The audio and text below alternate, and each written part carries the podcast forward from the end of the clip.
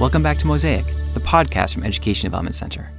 Mosaic is a place to explore pressing challenges in education, health, and economic opportunity around the world. I'm Burke Hrabowski, senior writer at EDC. Prisons are not often thought of as places of learning. But when people reenter society after serving time, it is critical that they have the skills they need to create a better life for themselves. Could STEM learning provide that boost?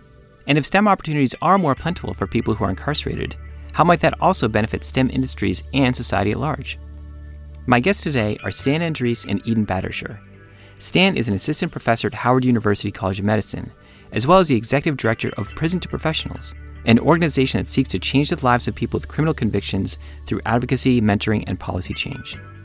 Eden is a senior research scientist and principal investigator at EDC, whose recent work has focused on racial justice and equity, especially through expanding access to mathematics.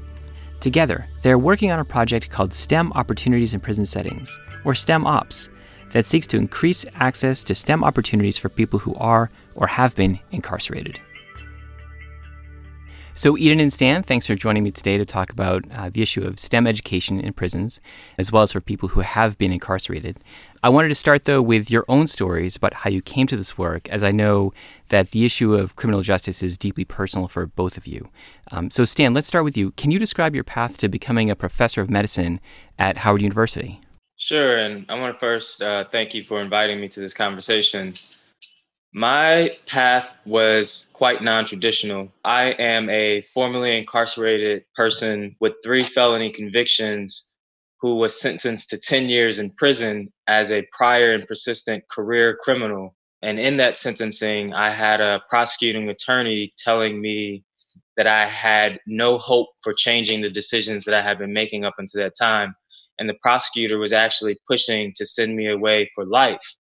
I'm now an endocrinologist, scientist, and professor at Howard University College of Medicine, as well as formerly a professor at Johns Hopkins University School of Medicine and a visiting professor at Georgetown University Medical Center. So I've, I've clearly changed a little bit growing up in in Ferguson, Missouri, in the North St. Louis area, I got involved in making a lot of poor decisions at a very young age.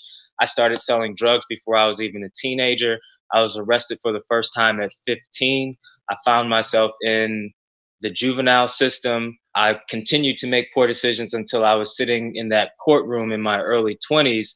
When I was sitting in that courtroom and the judge sentenced me to that 10 years, it was almost as if it was this out of body experience where I was looking down at myself and hearing the words coming out of her mouth. It was almost unbelievable. When I finally came back to, one of the first things that I asked the judge was if I could go give my mother, who was hysterically crying at this point, a hug before I went off and started my 10 year sentence. And the judge denied me the opportunity to give my mother one last hug uh, before I went away. And it was there that, you know, it really started to sink in that I was no longer seen as a person. I was no longer seen as a human being. That has a huge, huge psychological and emotional weight to it. And so I went into my incarceration very much feeling just as this prosecutor had painted this Picasso picture of me being this dangerous threat to society, I went into prison feeling that way. I'm now a professor where I work with individuals who are, you know, working to become medical students and physicians and scientists. It's going to be another 16 years before we consider them career professionals. Yet this prosecutor, yet the system considered me a career criminal in my early 20s. It took a lot of reversing that thinking. Uh, and I was fortunate enough to have this mentor step into my life that helped me in that process. This person invested in my potential. He invested in me. He saw something that I didn't see in myself, and he helped me get to this point. That tied with my father, who ended up losing his battle with type 2 diabetes over the course of two years while I was incarcerated. Uh, led me into wanting to learn more about that disease and eventually led me down the career path that I'm on now when it was time for me to come home, I applied to many, many different places. I was rejected from every single one except for uh, where this mentor was on the admissions committee at St. Louis University. I got into St. Louis University, completed my MBA and PhD in four years at the top of my class, and it was the rest was history from there. Wow, well, that is certainly a, a very powerful story, Stan. Thanks for sharing it, and also congratulations on all of your professional success. Eden, I'd like to turn to you now. What are the experiences that have shaped your own views on the issue of STEM education and criminal justice? I come from a very different experience than than Stan. I was on the other side. When I was 22, I, just after college, I had moved down to the DC area with my roommate, and we were we were very close, and we looked out for each other. She was very safety conscious, and she went out to a study session one night. It was a Monday night, and a little after 10 probably 10:30 I heard her trigger her alarm you know when you lock the door that sound that car makes and it was not much later than that that I heard her scream quite loudly help me and then I heard two very loud noises. I didn't know what was going on. I couldn't process. I ran to the balcony. I looked down. She was on her back in the parking lot. And I couldn't actually kind of process what was going on um, until I got into an elevator um, with actually a, a priest who was going down as well. And he said, A girl in the parking lot's been shot. And, you know, I testified in their case. One man pled guilty, the other pled not guilty, and they were sentenced to five back to back life sentences. It's, it's hard for me to think about them not having to go to prison for what they had done. But if that's all I focused on, uh, especially when I think about Mary, who was really working for social change and voice of populations who are underserved, I think I would be doing her memory a disservice if that's where I stopped. I recognize these are two men who made a terrible choice one night. And that night, several precious families were destroyed, not just Mary's. And the reality is, so many systems were implicated in that event cycles of poverty, of treating drug use as a crime versus an illness, of our school to prison pipeline, systemic racism, the criminal justice system, how we support reentry. All of those are implicated the minute you start to understand the context in which these two men live. Stan talked about mentorship. One of these men was in his 40s, previously incarcerated on drug charges. And I think about had this man received an education in prison, had received the mental health support for his drug use that he needed, supported in reentry, had we owned the fact that we could have helped, this man could have been a positive mentor in this younger man's life. And because of the systems that we let stay the way they are, we remove that opportunity from this man, from both of these men. And I, I seriously believe that had the systems been changed and particularly education and mental health support been central, my roommate would be alive. Thanks for sharing that story, Eden. I know it must have been uh, really difficult for you to talk about, and I think it's really clear that both of you bring a deep commitment to the work that you're doing. So let's let's turn to that work. I'd like to talk about two issues that you're addressing, but ones that are not often connected to each other: the school to prison pipeline and the STEM career pipeline. How do you see those two pipelines as related? This STEM and and the school to prison pipeline are often seen as as polar opposites of each other, where STEM has been reserved for people who are supposed to be highly intelligent, or STEM has been reserved for certain groups of people, and education itself has been reserved for certain groups of people. And whereas in you know in, in the school to prison pipeline is also reserved for a certain group of people. And and you know my personal experience in terms of of the school to prison pipeline you know from a very young age as i mentioned i was involved in making some of these types of decisions but also at a very young age, I was being sent to detention and suspension at a much higher rate than some of my peers that didn't look like me. And, you know, I was being led in this direction without even me really knowing that I was being led in this direction, that I was, that I belonged more on this path, the school to prison pipeline, as opposed to a path into a STEM career. If we focus on STEM, for just a moment, we have 2.4 million unfilled jobs roughly in STEM. Uh, over the last three decades, 80% growth. I mean, so few career opportunities have that kind of growth. And if you're focusing particularly on computers, as you can imagine, it's it's over 300%. That's huge growth But what's happened at the same time that this STEM boom has been happening? Incarceration over roughly the same time has grown by over 500%. So STEM is growing by 80%, incarceration by 500%. Crime is not changing significantly, and violent crimes are decreasing. So, how is that possible? And I think it, when you look at our society, it's not a mistake that this rate of incarceration really, really started to happen on the heels of the civil rights movement and that the population that's overrepresented in prison is the same population that is underrepresented in STEM.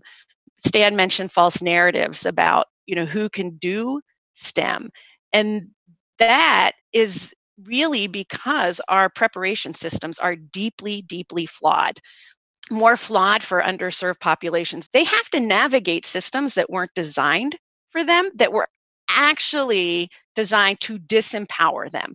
We can barely see how we maintain and perpetuate these systems. So, what we see playing out in STEM is precisely the same as what we're seeing playing out in incarceration. It's just we're just the focus is on different populations. It is only in recognizing how they are connected that we're really going to be able to tackle the foundational problem itself. So, I'd like to learn a little bit more about what opportunities currently exist for people who, who are incarcerated in terms of STEM learning. What types of programs are even available for people who might be interested in STEM but, you know, happen to be behind bars? So that's a great question and and the reality is that many programs across the country are not offering STEM within their curriculum. There's there's about 67 second chance Pell sites. If you look at those sites, and I've I, have you know examined their makeup and curriculum, there isn't a large portion of them that are offering STEM curriculum because STEM curriculum again has those things associated with it that Eden and I just mentioned, and then additionally. Uh, there are some additional challenges to offer, say, biology, where you're dissecting a frog inside prison, or chemistry, where you have to bring in chemicals inside prison.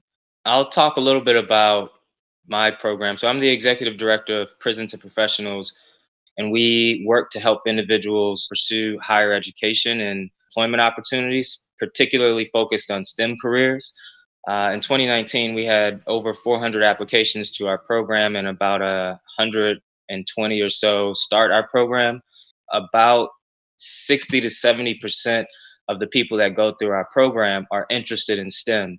But the but what needs to be understood is, you know, from the data from our program, from the 400 plus people that apply per year, there's a deep desire for them to pursue those types of careers.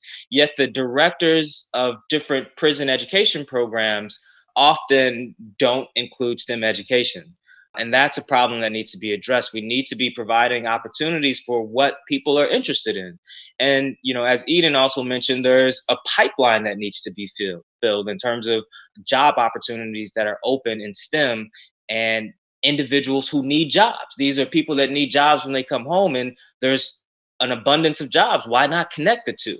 And, and in terms of barriers, as Eden mentioned, after the civil rights movement, there was this political push to criminalize certain groups of people even more so than what has been historically done. One of the particular policies was the 1994 Clinton crime bill. So that did a lot of things to increase the prison population. But one of the key things that some people don't necessarily realize is that it removed Pell Grants from prison. Uh, prior to 1994, there were people in prison that were getting bachelor's degrees, master's degrees, even doctorate degrees while they were in prison. And then almost overnight in 1994, when this bill passed, it's gone. It's been taken away from you. Your opportunity has been taken away from you. The ability to fruitfully and gainfully have this rehabilitative experience has been taken away from you. And so we are fighting to bring Pell Grants back to prison institutions. Before 1994, there were on the range of several hundred colleges and universities in prison offering college education. After 94, there was literally just a handful. And now there's, you know, there's a little bit of a ramp up due to second chance Pell, but with this type of legislation, it would open the door for literally tens of thousands of individuals to have this transformative experience of higher education. So I want to stay with that for for a moment. Um, you were talking about the transformational uh, nature of higher education. What is it specifically about STEM and access to STEM learning opportunities that you think is so important for people who who are incarcerated or who have been incarcerated? First, it's really important to understand that on reentry, you're not done. There are documented upwards of 30,000 uh, what we call collateral consequences of being in prison. So, this is having to disclose just because you're asked your criminal convictions on job applications, on college applications, or being blocked from federal funds for education. And these obstacles interfere with your ability to find housing, to find a paying job, to find a living wage job. And so STEM is one important area where, in fact, you can find jobs, as Stan mentioned. You actually can receive a living wage. The, the wages are 20 to 40% higher in STEM fields, regardless of your education background, than they are in non STEM fields it's also things like many people who are incarcerated because of the obstacles want to pursue entrepreneurship, for example. Entrepreneurship has no obstacles, and the creativity and experience and compassion of people who leave prison make them ideal entrepreneurs. And STEM education is actually really critical to being successful there and understanding math. Math and data literacy are critical to coming out and understanding what is going on in our society. That actually ties into something that uh, I want to mention. And we need to have formerly incarcerated people in positions of leadership.